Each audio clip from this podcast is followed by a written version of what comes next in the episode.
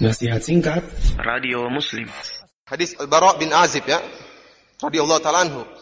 Tatkala ada seorang sahabat yang menyembelih kambingnya sebelum sholat Idul Adha. Ya. Karena sunnahnya seorang menyembelih kambing itu atau hewan sembelihan setelah sholat Id. Ada seorang sahabat yang memiliki niat yang baik. Ya. Maka dia pun menyembelih kambing sebelum sholat Id. Dia mengatakan, "Hadzal yaum yauma aklin wa syurbin." Saya tahu bahwasanya hari ini, hari Id ini adalah hari makan dan minum. Maka saya ingin kambing saya adalah hewan yang pertama kali dimakan di keluargaku.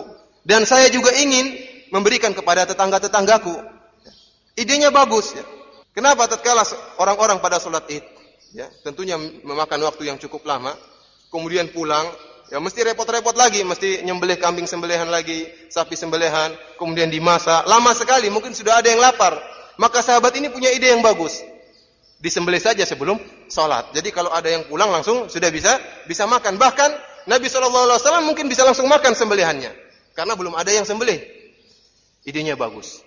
Maka disampaikan kepada Nabi SAW apa yang dia telah dia lakukan. Karena dia telah menyembelih sebelum sholat id.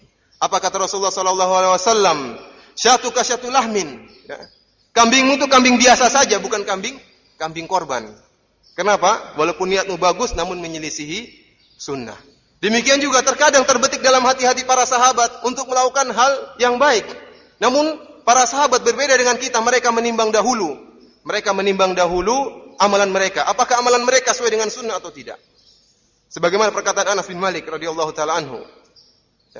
Maka na ahadun ahabba ilaihim min Rasulillah sallallahu alaihi wasallam wa kanu idza ra'awhu lam yakumu lima ya'lamuna min karahiyatihi lidzalik. Kata Anas bin Malik, tidak ada seorang sahabat pun, tidak ada seorang pun yang paling dicintai oleh para sahabat, yang paling dikagumi oleh para sahabat kecuali Nabi sallallahu alaihi wasallam. Namun jika para sahabat melihat Nabi datang kepada mereka, mereka tidak berdiri menyambut, menghormati Rasulullah sallallahu alaihi wasallam.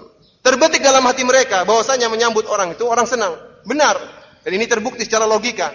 Tatkala datang seorang dari jauh kemudian antum berdiri ya, menghormati dia, maka dia akan senang. Dan ini sudah dipraktekkan oleh sebagian orang, guru-guru misalnya.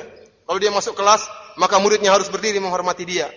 Atau bupati atau yang lainnya, ya, orang-orang terhormat. Tatkala datang maka kita harus berdiri, kalau kita tidak berdiri maka dia akan marah. Dan secara logika orang yang tatkala datang kemudian kita berdiri menyambut dia, maka dia akan senang. Ini juga terbetik dalam hati-hati para sahabat.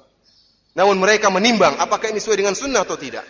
Maka tatkala Nabi SAW datang, maka tidak seorang pun dari mereka berdiri untuk menghormati Nabi SAW. Lima ya'lamuna min karahiyatihi lidzalik. Karena mereka tahu Nabi SAW tidak suka seperti seperti itu.